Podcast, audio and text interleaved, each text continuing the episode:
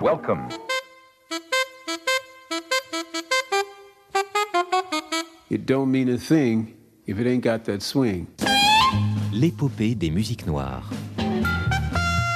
Joe Farmer, Nathalie Laporte.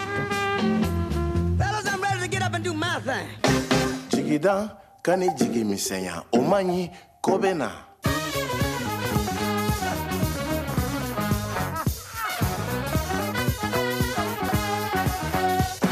it's okay. You know, it's okay.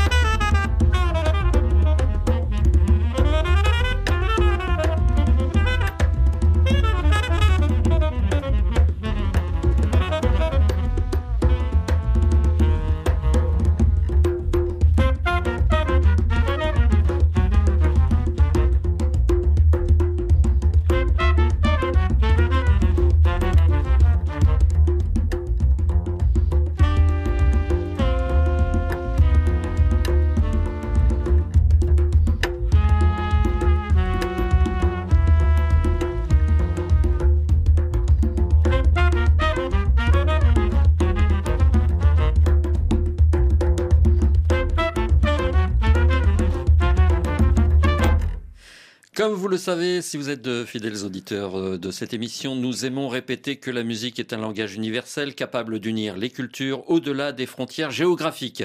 Nos invités du jour ont des origines très lointaines et pourtant, ils parviennent à trouver un terrain d'entente qui les rapproche. Cette camaraderie artistique entre Sonny Troupé et Hermon Mehari les a conduits jusqu'à notre studio.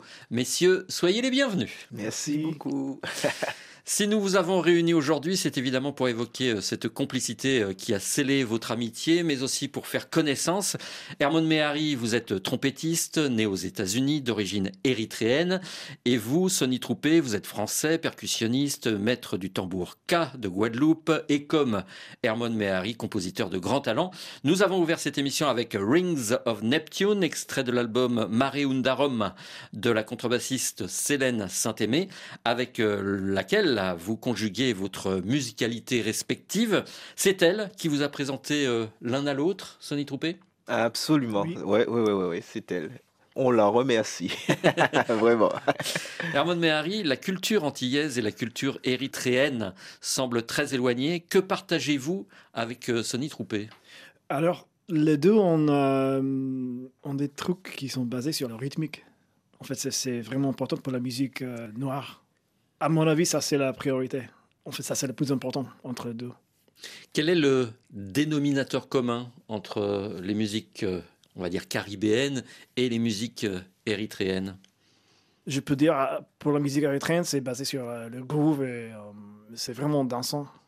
Par exemple, le- l'harmonie, c'est très simple. Donc, c'est le rythme qui est le plus important. Comme euh, les musiques caribéennes? Exactement. L'harmonie, c'est pas ce qui est le plus développé. Par contre, la, la liberté avec euh, les mélodies, avec euh, le rythme, la manière dont on a de les entremêler, c'est dans cette liberté-là qu'on se retrouve et qui me semble être la même dans les musiques érythréennes. Hermon Mehari, on connaît peu la culture euh, érythréenne. Vous consacrez d'ailleurs votre dernier album, Asmara, à ce pays, l'Érythrée, où est né votre père. Pourquoi souhaitiez-vous honorer vos racines ancestrales? Alors, pour moi, j'avais l'idée euh, au confinement, au premier confinement. Et euh, c'était un temps de réflexion. Et je me suis dit, OK, euh, je pense beaucoup à, mes- parents, à mes origines. Et, là, j'ai fait un album qui s'appelle A Change for the Dreamlike. Et j'ai créé un morceau qui s'appelle Eritrea, qui est Érythrée en anglais. C'était la première fois où j'ai utilisé l'inspiration de la musique érythréenne. À partir de ça, j'ai parlé avec euh, Antoine Rajon, le producteur de Selene. On a, parlé ensemble il, a, dit pourquoi pas faire un album autour de ça? Moi, en fait, je pensais à ça aussi. Parce que moi, normalement, j'ai plusieurs idées pour des disques. Et quand il m'a dit ça, je dis ok, ouais, ça me va. Parce que je pense qu'il y a beaucoup de choses de découvrir là. Euh, j'ai commencé à réétudier la musique érythréenne et euh, découvrir euh, d'autres artistes. Et euh, je voulais mieux comprendre la musique. Et comme ça, j'ai commencé à écrire des compos et tout ça. Et ça a donné donc euh, l'album Asmara. Ouais. Est-ce qu'il y a une forme d'activisme dans le fait de revendiquer vos origines? Oui, en fait, même pour le, le fait que c'est peu connu, l'Érythrée. Et là-bas, il y a, évidemment, il y a beaucoup de problèmes euh, politiquement, mais socialement, c'est vraiment difficile. Et donc, s'il y a plus de monde qui le connaissent, c'est mieux. Je sais, Sonny Troupé, que vous défendez vous aussi avec force la culture euh, caribéenne. Peut-on dire que cette forme de militantisme culturel explique votre connexion artistique avec euh, Hermon Mehari Vous avez finalement les mêmes convictions? En fait, quand on s'entend avec quelqu'un, on ne sait pas forcément pourquoi. C'est pas la parole qui nous a réunis. hein. Vraiment, c'est le jeu, euh, faire de la musique ensemble. Mais plus je joue avec Hermon, plus je me disais, mais waouh, c'est super comment il entend, comment il voit, comment il se place, comment. Et voilà. Donc, oui, je pense que c'est dû à, ce qu'il est, par ses origines, mais aussi par rapport au militantisme, en fait. Sans avoir parlé, notre musique respire tout ça. Et donc, on se comprend et on se retrouve. En dehors des racines africaines, quel lien faites-vous avec euh, sa musique? C'est un rythme, c'est une sensibilité, c'est une compréhension innée? J'ai envie de dire, le lien, ce serait que c'est ma compréhension, en fait, puisqu'on traduit toujours les choses par rapport à, à notre bagage. Et au final, je me sens pas loin, tout simplement. Je ne me sens pas loin de son jeu de trompette. J'ai envie de rajouter dans l'improvisation. Quand il est dans l'improvisation, je me sens vraiment proche, en fait. Vous entendez du gros cas euh, dans la musique de Herman Mehari? J'entends la liberté. J'entends la liberté et j'entends euh, une manière de se positionner aussi dans la musique qui n'est pas gros cas, qui n'est pas gros cas euh, dans les codes et dans les normes, mais qui est gros cas justement dans la manière de faire de la musique. Quoi qu'il en soit, votre album, Herman Mehari, est une merveille. En voici d'ailleurs un extrait.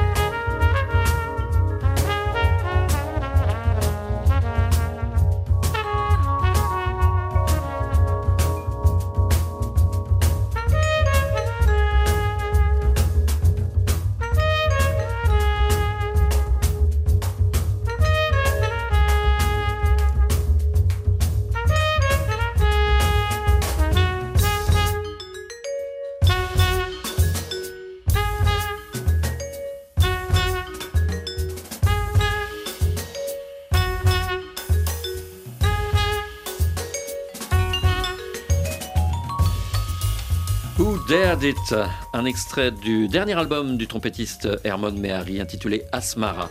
À qui pensiez-vous en composant ce titre et cet album? Ce titre-là, c'était écrit pour mon père. Parce que Who Dared It, ça veut dire Mendefera, qui est la ville de mon père, où il était né. C'est dédié à lui. Lui qui est passé il y a 7 ans maintenant. Donc, euh, je pense beaucoup de lui.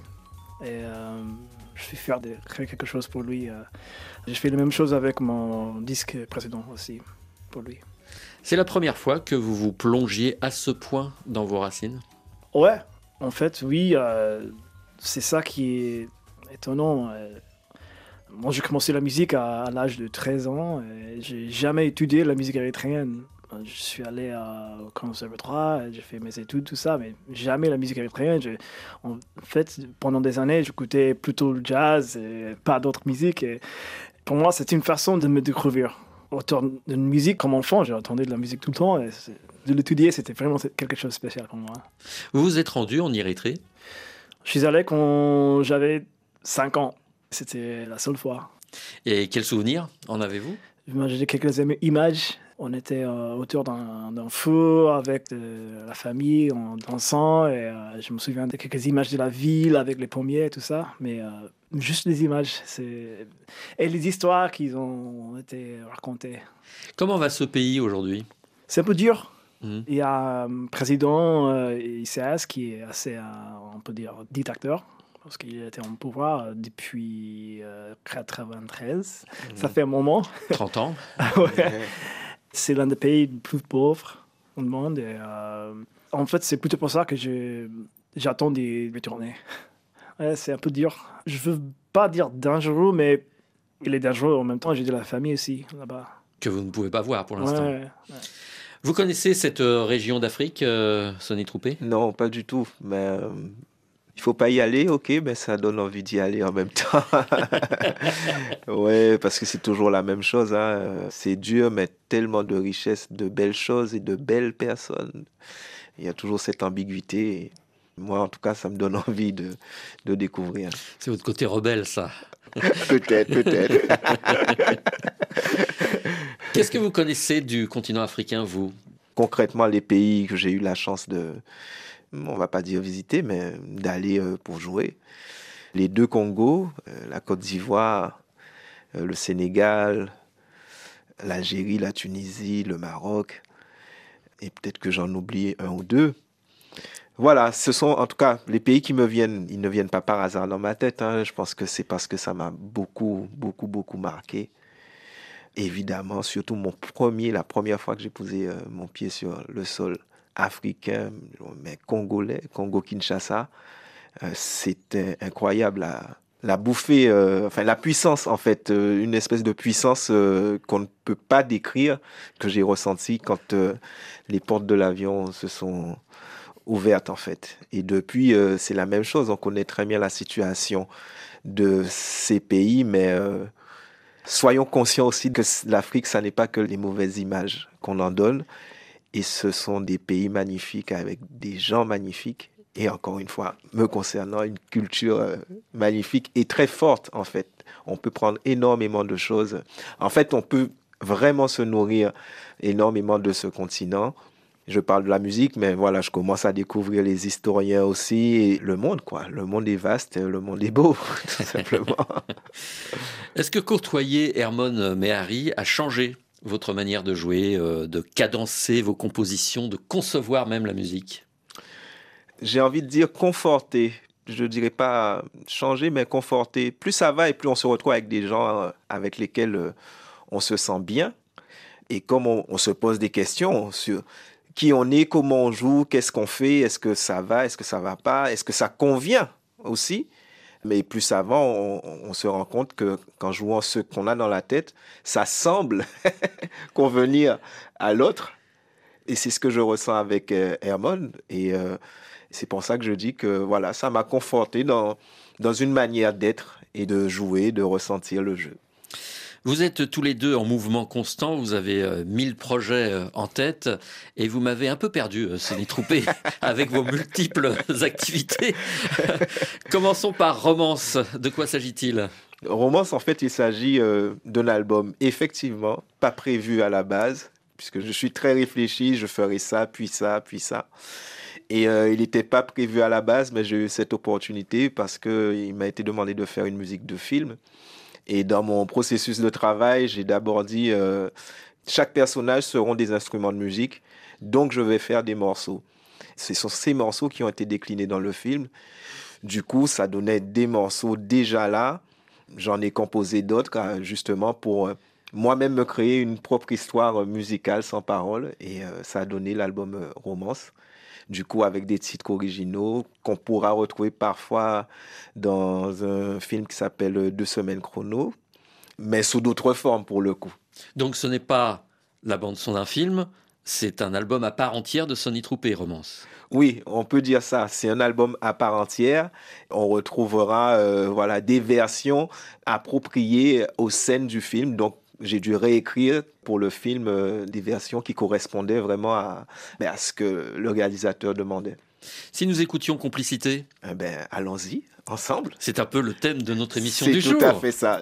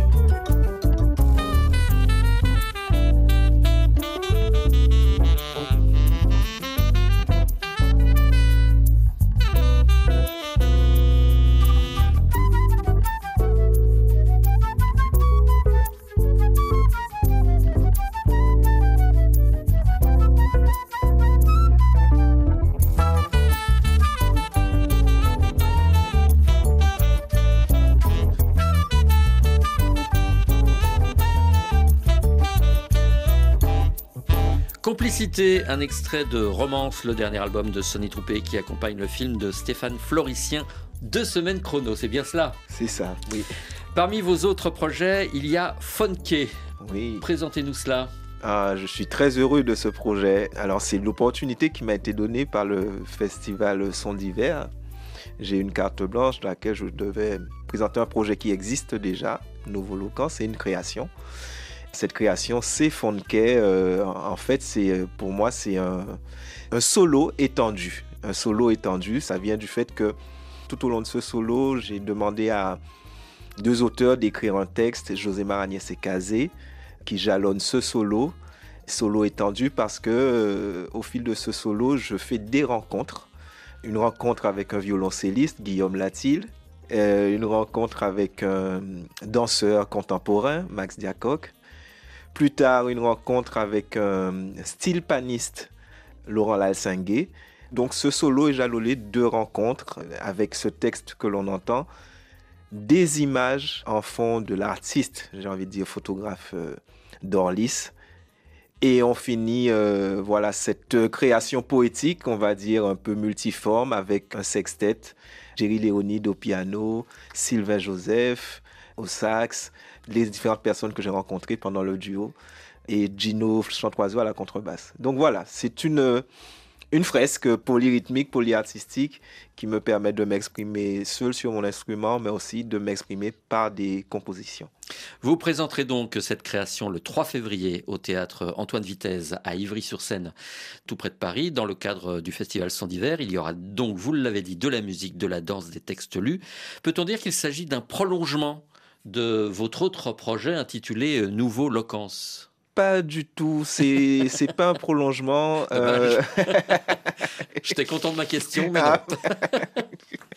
non. Non, ce sont deux projets différents et ce sont deux facettes de la musique que j'adore. Fonke, c'est de la création, beaucoup d'improvisation et de l'écriture, beaucoup d'écriture. Et de l'autre côté, euh, Nouveau Locan, c'est puiser dans les racines, jouer la racine telle qu'elle doit l'être, avec la différence qu'elle n'est pas jouée qu'avec euh, des percussions, mais avec de la guitare, de la basse, du sax, mais que des gens qui connaissent parfaitement cette musique. Des instruments modernes pour jouer de la tradition. Donc c'est vraiment deux concepts différents, mais qui me tiennent à, à cœur. Vous êtes un peu le fil rouge finalement du festival euh, Son d'hiver euh, 2023 car vous donnez aussi une masterclass ce lundi au collège Georges Politzer d'Ivry-sur-Seine. Rappelez-nous ce qu'est une masterclass.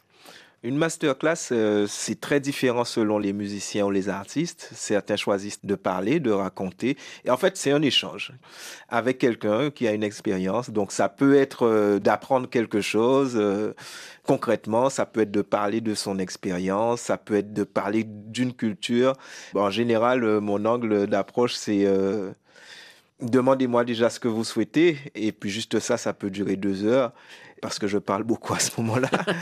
et sinon, euh, bien évidemment, l'amour et le partage de la musique traditionnelle, euh, dès que j'en ai l'occasion, euh, j'en parle et, et je fais partager.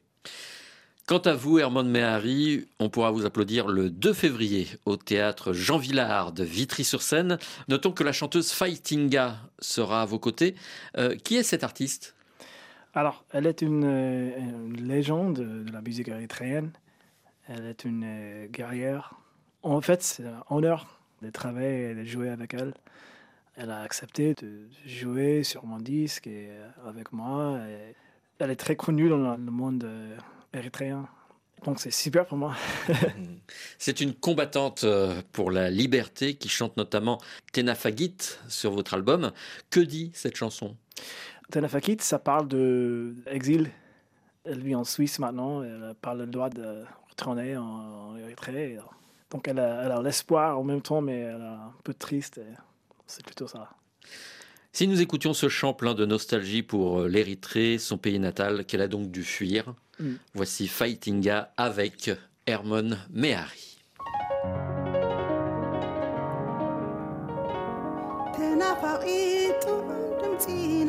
ናይ ወለዲ ንፁህ ፍቕሪ ዘይፅገብ መግቢ ልቢ ክምለሶም ክኸይድ ንዓዲ ኣብኡ ኣለዎ ሓለውቲ ዘውዲ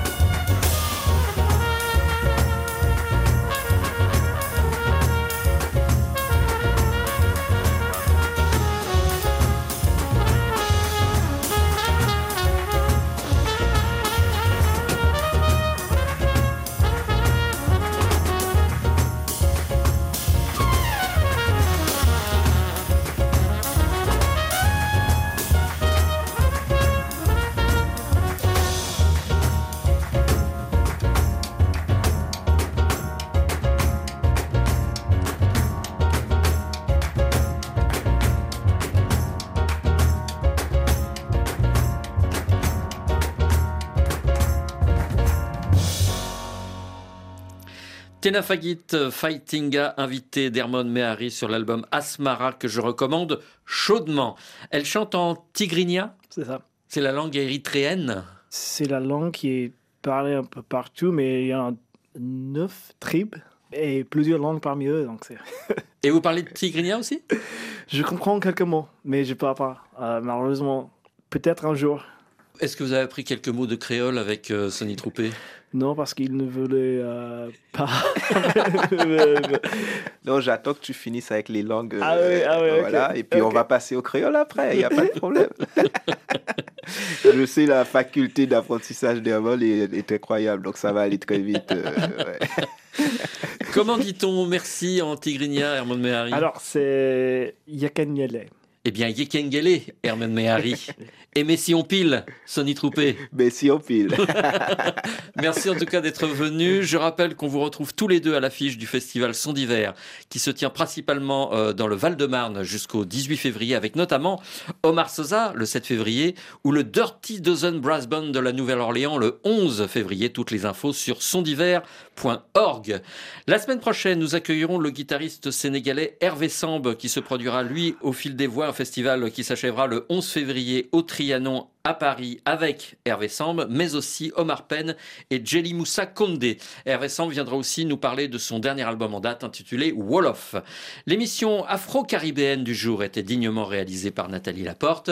Passez une bonne semaine. On se retrouve dans 8 jours. Dans quelques instants, le journal.